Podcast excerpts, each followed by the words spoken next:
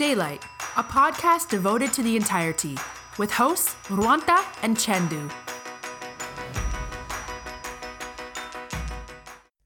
අදත් මේ ඔගොල්ලො එකතු වෙන්නේ තවත් ඩේලයිට් පොඩ්කාස්ට් එක මිනි පිසෝඩ්ඩයක් එක්ක ඉතින් මේ පහුගේ ටිකේම ගෙනාවගේ අදත්ම මාරගෙන විල තියෙන්නේ ස්ටඩි ටිප්ස් ටිකක්. ඉතිං අද මම කියන්න යන්නේ වාට එක්සෑම් එකට ගොඩක්ම යස් ෆුල්ලන ටිප්ස් හයක් ගැන. ඔයාට එක්ෂෑම් එකේදි ගොඩක් හොඳර කැපිපෙන්ල වැඩ කරන්න ඔන්න වාටුඳ රිසාල්ට එකට යන්න ඔන්න ම ගැහල දින ස්ටෙප්ස් හයක්. ඉතින් සහරලාවට මේ ස්ටෙප්ස්වට වැඩ කරන්න පුළුව ඉතින් පොඩ්ඩක් කතා කල බල මොනවාද ස්ටෙප්ස් මොනවදවෙන් වෙන්න කියලා. මුලින්ම කියන්න නොයා මොකක් මහරි ස්ටඩි ක්‍රමයකට හුරුවෙලා නඟන්නේ වා කාලයක් තිසි මොකරදයක් ෆලෝ කරන්න එක පාරට ඒක නවත්තන මේක ෆලෝ කරන්න යන්න එපා. ඔයා කරන ක්‍රම දිකට කරන්න. මොකදවට ළඟද එක්ෂෑම එකක් නවෙන්න පුළුවන්. එනිසා ඔයා මෙච්චරකල් හුරලා හිටපු ක්‍රමේ මාරු කරන එතරම් හොඳයක් වෙන එකක් නැහැ. එනිසා වාට ලංකද එක්ෂෑමයක් හෙම එන්න තිනොන ඔයා මෙච්චරකල් කරගෙන ගීවිතන වැරටික් කරන්න. ඒ වගේම සෙකන් ස්ටප් එකක්. අමදර විදිහක් විදිහට මෙන්න මේ ක්‍රමේ පොඩ්ඩක් ප්‍රක්ටිස් කරන්න. මොකද මේ ක්‍රමහය එච්ච ප්‍රක්ටිස්සයකින් තොරව එක පාට කරන්න පුළුවන් දෙයක් නෙමේ ඉතින් ඒ නිසා ඔය ෆලෝකන මෙතැඩ්ඩක ෆලෝ කරන ගමන් අමතර විදිහක් විදියට විතරක් මේ ස්ටෙප්සාය ගැන පොඩ්ඩක් සල කළ බලන්න අදම මේ ගැහනති ස්ටෙප්ස් හයෙන් කිය වෙන්නේ කොහොමද එක්සෑම් හකදවා හොඳට පොෆෝම් කරන්න කියලා. ඉතින් මං මේ කොටස් හය කොටස් දෙකට බෙදල් තියෙනවා. එකක් එතන කොටස් හතරක් තියෙනවා. ඔයා එක්සෑම් එකට ලියන්න කලින් කරන්න ඕන දේවල්. ඒවගේමයි තව ස්ටෙප්ස් දෙකක් තියෙනවා. ඔයා එක්සෑම් එක ලියනකොට කරන්න ඕන දේවල්. ඉතිං අපි මුලිම මේ පාට්ස් දෙකට බෙදල තියෙන විදිහට මේ අපි කතා කරට යමු. හරි. යම් පලවෙනිකට පලවෙනි එක තමයි ඔයා ඔයාට හිතන හැමදේම කොලේක ලියන්න ඕන. ඒකවා හරිට රිචුවල් එකක් වගේ විදිහටම එක්සෑම් එකට කලින් කරනන් තමයි හොඳ. එකනවා එක්සෑම් එකක් අපි හිතම වර්තා මාස් දෙහකින් තියෙනවා. ඔයා අදමයි පාඩන් කරන්න ගන්න. ඉතින් ඔයා මුලින්ම ගිහිල්ල පොට්ටික පෙල්ලගෙන පාඩන් කරනට වඩා ඔය පළමම කරන්න ඕන දේ තමයි ඔයා මේට වාටම එක්සෑම් ගැන හිතන දේවල් කොලේක ලියන එක. මුලින් වාලියන්න ඕන ඔයාට මේ එක්සෑම් ගැන කොවිදිරට ෆිල්වෙන් එකන්නේ මම එක්සෑමක ෆෙල්වෙයි වාට හිතනම් වාට මේ එක්සෑමක ෆෙල්වෙයි කියලා ගන්න කොලයක් අරගෙන අංකයක් දරලියන්න අංක එක මම එක්සෑමක ෆෙල්වෙයි ඊට පස්සේ අංක දෙක දරලියන්න මට හිතනවා මට මේකට පාඩන් කරගන්න බැරිවේ. මේ මෙන්න මේ වගේ හෙසිටේෂන්ස් වාට හිතට හිතන හැමදේම. වාටිතරන වාට මේ එක්සෑමක පාසන පුළුවන්ගේ කියලා ඔයා ඒකත් කොලෙක ලියන්න. හරි. මුලින්ම ලියන්න ඔයාට ඒවගේ ෆිල්වට දේවල්. ඊට පස්සේ තව කොලයක් අරගෙන ඔයා ඒක ලියන්න මේ එක්සෑම් එකට ම මොනව බැලුවොද්ද හොඳ. අපි හිතමු ඔයා පාඩන් කරන්න ෆිසික්ස් වාට ෆිසික්ස් පාඩන් කරන්න ඕන්න වාට බලන්න ඕන ගුරුත්තයටේ චලිතය. ඉති මෙන්න මේ ස්පෙසිික් ටොෆික් එක වාට හිතනම් එක්සෑමකට ඒ කියලා. වාට එනපට විශ්වාසයක් තිරන වාලියන්න ම මෙන්න මේ ටොපික බලන හොඳයි කියලා. ඉතින් ඊට පස්සේ අන්තිමට වාට තියන්න පුළුවන් යාන්ත්‍ර විද්‍යා තම හරි පාට් එක ඉතින් අන්නේ වගේ වාට හිතෙන හිතන මේ ටොපික් එක මේක ලියන්න. ටොපික්ට ලිවට පස්සේ වාට ලියන්න පුළුවන් මට මේකට අනිවාරය මෙන්න මේ සමීකරන්ටි ඕනවෙයි කියලා. අපිකට ෆිසිංක දුහරණයක් විදිහට. ඉතින් ආට පුළුවන් බර්නුලි සමීකරණය මේක ලියන්න. ඉට පස නැත්තන්වට සරලේක චරිතය තින සමීකරන ලියන්න පුළුවන්. ඒවගේ අනිවාරයම මෙන්න මේ සමීකරණය මට එක්සෑමික පේපරගේ මෙන්නම ලියන්න ඕන වෙයි කියලවාගේ හිතර දැනවන ඔයා ඒටිකත් කොලෙ ලියන්න. ඉතින් අන්නේ පලවෙනි ස්ටෙප් එකෙන් වාට හිතර පොඩි සහනයක් කෙන මොකද ඔයා ඔයාගේ හිත එක්සෑම් එකටවා ෆිය ඔයා බයවෙනවන වාට අන්නේ තිබ හැඟීම් ටිකත්ව ඔක්කොම කොලෙක ලිව්වා. ඊට පස්සේ ඔයා හිතුව මෙන්න මේ වගේ දෙවල් බැලුවන හොඳයි කියලා. ඉතින් අන්නටිකත් කොලේ කලෙව ඉතින් මේ ජාති දෙකම වගේ හිත ඇතුළි නිකන් තෙරපි තෙරපි වගේ තිබුණ දෙවල් මේ එක්සෑම්මක් ගැන. ඉතින් ඔයා මුලින්ම කරේ ඔයා ඇටි කොලෙකට ගත්තා. ඊට පස්සේ වා පැත්තකටලා හොඳට කොලේ ස්ටඩි කරන්න. ඔයා හිතන්න මම එක්සෑමකට බයයි. ඇයිමම් බය මොකක් නිසාදම බයවෙලා තියෙන් ඉට පස්සේ අපිතුමවා ලිව කියලා වාටම එක්සෑම කරගන්න බැරිවි පස ඇයිමට කරගන්න බැරිවෙන්නේ මට කොතනද බැරි? අන්නේ වගේ ඔයා ලිබ පොයින්් බයි පොයින්් ඒ හැම එකම ඇනලයිස් කරන්න. ඇන්ලයිස් කලවා තීරණය කරන්න මම එක්සෑමකට බයවුණේ මේකයි මට මේ කරගන්න බැහැ කියලා හිතෙන මේකයි කියලා ඔයායි හැම එකටම ඔයාගේ හිතර දැනෙන උත්තර එතන ඉස්සරහැන් ලියාගන්න. එතකොට ඔයා පලවෙනි කොලින් ඔයා එක්සෑමකට ෆිය වුණේ ඇයි? ෆිය වෙච්චවට හේතු මොනවද? ඒවගේ මේ හේතු නිවැරදි කරගන්න කොහොමද කියලා ඔයා ඔයාටම කියලා ඔයක ලියාගෙන තියෙන් ඉතින් ඒකවාට ලොකුමලකු දවක් වෙනවා. ඊට පස්සේ ඔයා අනිත් කොලෙලිව මොනවගේ ටොපික් ඒද මොනවගේ සමීකරණයේද මොනවගේ දේවල් ඒද කියලා වාට දල වශයෙන් හිතන විදිරට හැගෙන විදිර දෙවල් ලිව ඉතින් ඒ වගේම වාටේ හිතන දේවල්ටික කොහින්ද ස්ටඩි කරන්න පුළුවන්? වීඩියෝ සීරියස් එකක් පොතක් කියලද කාගින් හරි අහගෙනද? අන්නේ වගේ වාට ලියපු ටොපිකලින් හොඳරම කලික් වෙලා තියෙනමොකක්ද ඒවගේ වාට අඩුවෙන් කලික් වෙලා තියෙනමොකක්ද අන්නේ විදිහට එතනත්තේ හැමදේම ඔයා ගොඩක් හොඳර ඇනලයිස් කර ලියාගන්නවා එතකොට ඔයාගේ හිතට අයිඩිය එකක් එනවා. මට මෙන්න මේ පාට්ක බැහ. මට මෙන්න මේ පාට්ක පුළුවන්. ම මෙන්න මෙතන විශේෂ අවධානයක් යොමු කරන්න ඕන කියලා. මෙන්න මේකින් ඔයාට එක්සෑම් එකට වාඩ මොකර ෆිය එකක් තියන වාට මේ එක්සෑම කරන්න මොනකට ෆිල් එකක් තියන අන්න එක මෝටිවේෂන් එක වාට පුළුවන් සීට පණහකින් විතර අප කරගන්න. මොකද ඔයා එක්සෑමකට පාඩන් කරන්නත් කලින් ඔයා දන්නවා ඇයෝ එක්සෑමකට බවෙලා තින්නේ? වාට මොනවගේවත පාඩන් කරගන්න ඕන? වාට කොතන දවු තියන්නේ කියලා ඔයා 100% 100ම දැනගෙන තමයි යන්නේ ඔයාගේ හිතර අවංකෝම ඉති මෙන්න මේ ෆස්ට එප් එක ෆලෝ කරන එක සෑහෙනම් වටන දෙයක්. ඔයාට එක්සෑම්හෙර ඩෙඩ්ලයින් හම්බිලා ඔයා පාඩන් කරන්න ගන්න දවසේ මුලින්ම කරන්නන මෙන්න මෙදේ තමයි. ඉතින් මේකවාට ගොඩක් වටන දෙයක් වේ එහෙනම් අපියන් ඊළඟ ස්ටෙප් එකට. ඊට පස් අපි කියන්න යන්නේ චීට කාඩ්ස් එමනැත්තන් චීට ශීට් ගැන. මේ චීට කාඩ් චීට ශීට් කෙනෙකනම් ගොඩක් මේ අපේ කටියට එච්චර ෆැමිලිය නැතු ඇති. හැබැයි ඔගලන්න ෂෝට් නෝට් එක. ඒවගේ මොගලන්න මයින් මැප් එක. මයින් මැප් එකක් කියන්නෙත් ගොඩක්ම අපිට දෙවල් පාඩන් කරගන්න ලේසිම් අපි හදාගන්න මයින් මැප් එක ඉතින් සමහරයි මයින් මැප් ගැන හැත්තද සමහරයි මයින් මැප් ගැන හලා නැතුවත් ඇති. ඉතිවට මයින් මැප් එකක් කොහොමද ලේසිම හදානක දැනගන්න ඕන්න කමෙන්ට කරන්න අපේ කමිට එක. අපි ගැන පිසෝඩ් හිකුත් කරන්න. ඉති මෙ චීට් කාඩ් එකක් කියලා කියන සරලෝම කිවෝතින් ඔයා අපිතමවා සම්පූර්ණ පාඩුවක් පාඩන් කළ තින් ඉතින් අන්නේ පාඩමේ තියෙන වැදගත්ම කරුණු වැදගත් දේවල් අන්තර්ගත කරලා පොඩි කාඩ්ඩයකට පොඩි කොලේකට අපි අපිට තේරන දිර සරලෝ ලියාගන්න හට අපි කියන චීට ශීට්ටයක් කියලා. ඔයාට මේට උදාහරණ බලාගන්න ඔන්න Google එක සර්ච් කරන්න ඔයාට ඕන පාඩමත්තේ කොන චීට ශීට්ක් කියලා. අපිතම ෆිසික්ල චීට ශීටයක් නම් වාට ඕන ස්පෙසිික් පාඩමකට ඔයයි පාඩම නමත් එක චීට ශීට් කියල සර්ච් කරන්න. වාට පුළුවන් එකට ඕන ජපG මේ චිමනතම් පඩF එකක් ඩවන්ලෝඩ් කරන්න ඉතින් ඒකෙන් පුළන්වාට ගන දලාව අවබෝධයක් මොක් දතර මේ චීට ශීටයක් කියන්න කියලා. ඉතිමක චීට ශීට්මක් වෙන්න ඕන්න වාට පුළුවන් එක ෂෝට් නෝට්ටයක් කරගන්න මයින් මැප්යක් කරගන්න. ඉති මෙ මේ චීට ශීට් එකට වාට පුළුවන් ඔයාගේ තියෙන හැමදේම ලියලා ඒක සම්පූර්ණයෙන්ම මතක තියාගන්න. ඒක ඒ තරම් අමවෘදයක් නෙවේ මුලින්ම කරන්න ඕන ඔයා ඔයාට අදාළ පාඩම සම්පූර්ණයෙන් පාඩන් කරගන්න. ඒක පාඩන් කරගෙන වා ටිකක් තරමක කොලයක් අරගෙන මයින් මැපයක් වෙන්න පුළුව ෂෝට් නෝට්ටයක් වෙන්න පුළුව ශීට් ශීට්ටයක් වෙන්න පුළුවන්. ඒ ඕනම දෙයක් ඔයා එක ඇඳගන්න. වාට බොහොම ලේසි විදිහට. ඉතින් මෙතන චීට්ෂීටයක් හරි මයින් මැපයක් හරි කියනක විස්තරකරනකුතින් ගොඩක් වෙලායනවා ඉතින් ම හිතනවා මේ කියනෙගෙන දලා අවබෝධකනට ඇති කියලා. එහම නැත්තන් කොහොමද චීට්ෂීටයක් අපි හරිවිදිර ක්‍රියට් කරන්නේ? කොහොමද මයින් මැප් එක ස්පෙසිික් පාඩමට හදාගන්න කියලකට දැනගන්න ඕන්න සවිස්තරාත්මක ඉතින් අපි කමිටගෙද කියන්න අපි එකට වෙන එපිසෝඩ්ඩක් කරන්න. ඉතින් සෙකන්ඩ ස්ටප් එක තමයි ඔයා චීට්ෂීට් එක මත ඩිපෙන්ඩ වෙන්න ඕන. එකනවා පාඩන් කරල මේ හැමදේම ගැන ඔලුවෙන් හට මෙහට යන්න එපා. මෙතැති මෙතැති මේ කියලා. ඒවගේ මවා හරියටම සියටසියක් පාඩන් කරලා ඒ ඕනද චීට් ෂීට් එකට අරගෙන ඔයා ඊට පස්සේ පාඩමයි මෙමරයිස් කරන්න යනවනම් ආයි මතක් කරගන්න යනවනම් ඔයා මේ චීට් ෂීට් උදව විතරක් ලබාගන්න මොකද එක්ෂෑම් එකට ගිහිල්වාට පේපරෙක් ගත්තර පස්සේ වාට ඇස් දෙක පියාගෙන පොතේ තිබ විදිහටම කොලෙන් කොලට ගිහිල්ල වාට දෙවල් මතක්කර නමාරු නමුත් වාට මුළු පාඩමක්ම ඔයා එක කොලේකට එක චීට ශීට් එකටවා සංක්ෂිප්ත කල් නන්තියෙන්නේ ඔයාට අන්න ඒක එක්සෑම්මකද මතක් කරන්න ගොඩක් ලේසියනවා ඉතින් ඒ නිසා මේ චීට ශීට්ටයක් හදාගත්තනම් වා සම්පූර්ණයෙන් පාඩම පාඩන් කරට පස්සේ අපහු නැවත නැවත ඒ පාඩම පොත පෙල්ල පෙල්ල යන්න නැතුව පුළුවන්තරන් චීට් ශීට් එක ආධාරයෙන් ඒ දෙවල් මතක් කරගන්න කියන තමයි මේ සෙකන්ටොප් එකෙද කියන්න. හරි. දැන් යම් තුන්ගෙනකට ඊට පස තුන්ගෙන ටිප් එක තමයි අප අපේ කාලය මනේජ් කරගන්න ඕන. ඉති මේ කාලය මනේච් කරනත් අපිට විධ විධ ටෙක්නික් ගොඩක් යස් කරන්න පුළුව ඒකනුත් ම රකමට කන පොමදොර ටෙක්නික් එක. ම හිතන නැහ මෙතරන්න ගොඩක්යි මේ පොමදොර ටෙක්නික් ගැන හ ඇති කියලා. ඒ ගැන තෝරට දැනගන්න ඕනනම් කමෙන්ට එකක් දාන්න. අපි පොමදොර ටෙක්නික් කොහොම යස් කරන්න මොද ස් කන පුලුවන් ඇප් කොහොම එක ලේසි කරන්න කියලා අපි කියල දෙන්න ඉතින් ඒගනත් හල් නැත්තම් කමෙන්ට් එකක් දාන්න. අපි එපිසෝඩ්ඩයක් කරන්නගේ ගැන. හරි. ඉති මේවාගේවා මොක්ම හරි ටෙක්නිකයක්වා ටයිම් එක මනේජ් කරන්න අරගෙන තියෙන් ඕන. ඉතින් ඒ නිසා ඔයා අන්න ඒ ක්‍රමය මත ඩිපෙන්ඩෙන් ඕන. ඒ වගේමයි ඔයා නියමිත වෙලාවකට වගේ ටයිම් මනේජ්මන් ටූල්ල අරගෙන එමනත්තන් වගේ ටයිම් මනේජ්මන් ටෙක්නික අරගෙන ඔයා ඒ වෙලාව ඇතුළත පුළුවන් තරම් ඔයා මේ පාඩන් කන දෙවල් කරලා ඉවර කරන්න ඕන. ඒවගේමයි එක්ෂෑමකට අපිතුම සතියක් වගේ තියෙනෙ ද එක්ෂෑම ගොඩක්ම කිටු ලබන සතිතම එක්ෂෑමක තින් හැබැයි එහෙමයි කියලා ඔයා පුළුවන්තරන් නිදිමරාගෙන ඔයා පුළුවන්තරම් එක්හෝස්ට නරකයි.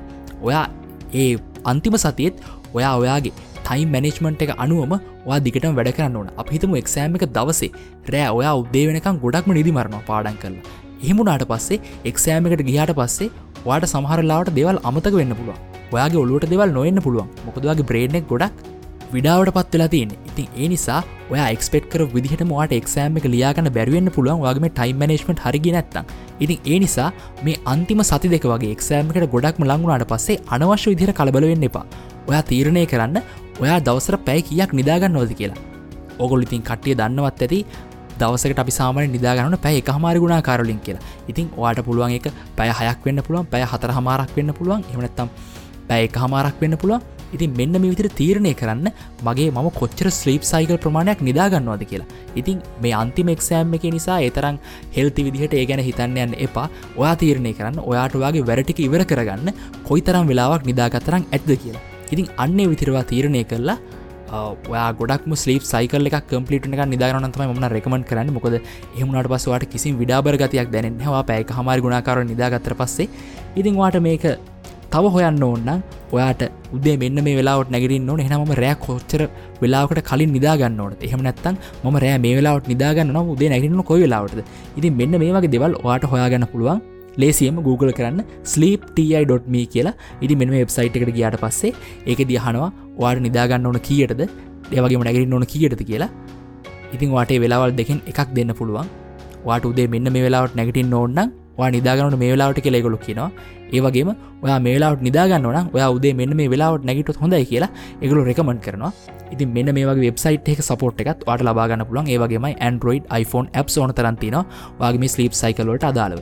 ඉතින් ඒ නිසා පුළුවන් තරම් ඔයායි මැනේජ් කරගත්ත විදිහටම දේවල් කරගන්න ප්ලෑන් එකට අනුව අන්තිම සති දෙක අන්තිම දවස වගේ ගොඩක්ම ස්ට්‍රෙස් වෙලා රෑ එලියනක නිදිමරාගෙන පාඩන් කරනගෙන් පුළුවන්තරම් වලකින්න ඕන. එහෙම උනුතින් වා අපේක්ෂා කරප විදිහට වාට දේවල් කරගන්න බැරිවේ ඉතින් අන්න එක තමයි අපේ තුන්ගෙන ටිප් එක. හතරෙන් ටිප් එක තමයි ඒකන මේ එක්සෑමකට යන්න කලින් කරන්න ටිප්සොලින් අන්තිම එක.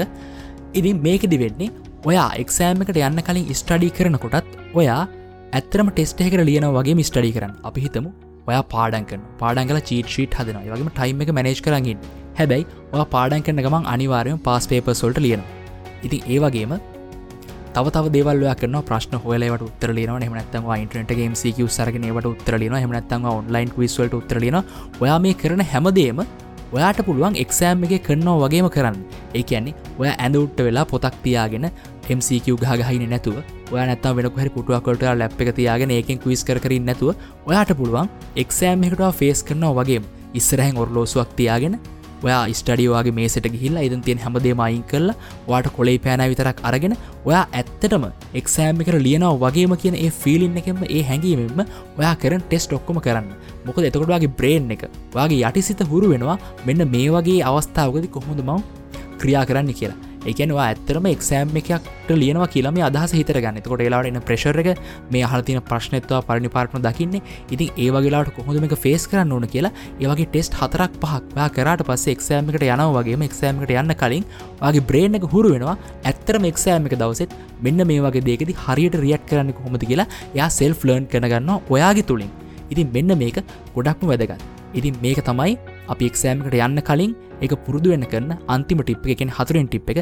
මේක දිවෙන්නේ ඔයා එක්සෑම් එකද ලියනාව වගේම ඔයා ඊට කලින් කන රිවිෂන් ටෙස්ටවල්ට ගෙදරදි ඒ වගේ ස්ටඩි ඒරිය එකක් වටපිටාවක් හදාගෙන ඒ කරන එක. වාට මේක ගෙදරවාගේ පාඩම් මේසෙන්න්න පුළුවන්. එහම නැත්තම් ලයිබ්‍රිය ගොඩක් නිහන තැනක් වෙන්න පුළුවන්.